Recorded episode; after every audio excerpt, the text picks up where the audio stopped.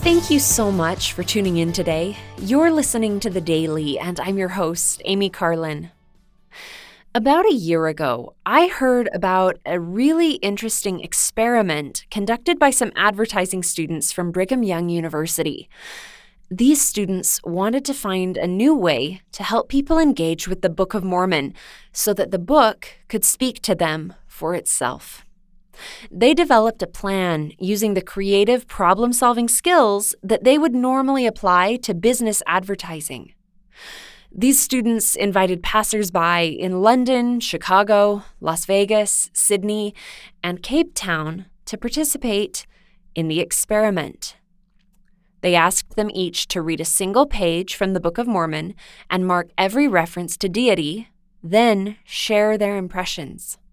Some of the participants had never heard of the Church of Jesus Christ of Latter day Saints.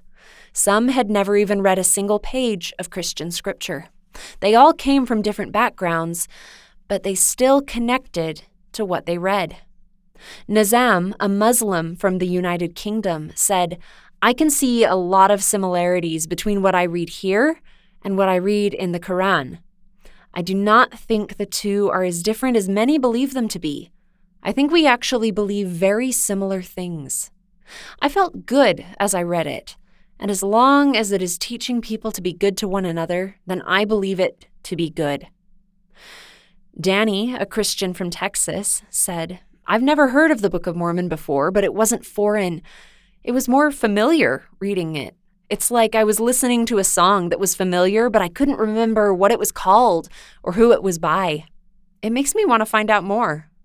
This project reminded me vividly of President Russell M. Nelson's challenge to read the Book of Mormon and mark each reference to Christ that he issued to the women of the church in the October 2018 General Conference. Like the participants in this study, my careful marking of each reference to Christ helped me to recognize just how much this book truly does testify of our Savior and Redeemer.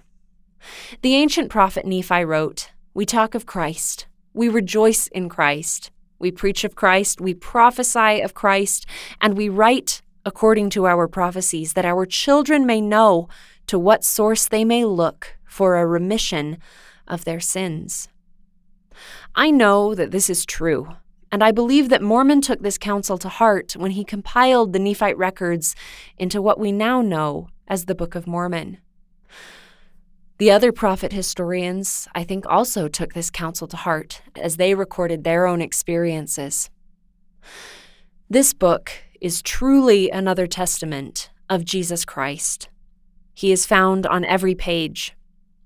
As the eighth article of faith testifies, we believe the Bible to be the Word of God as far as it is translated correctly.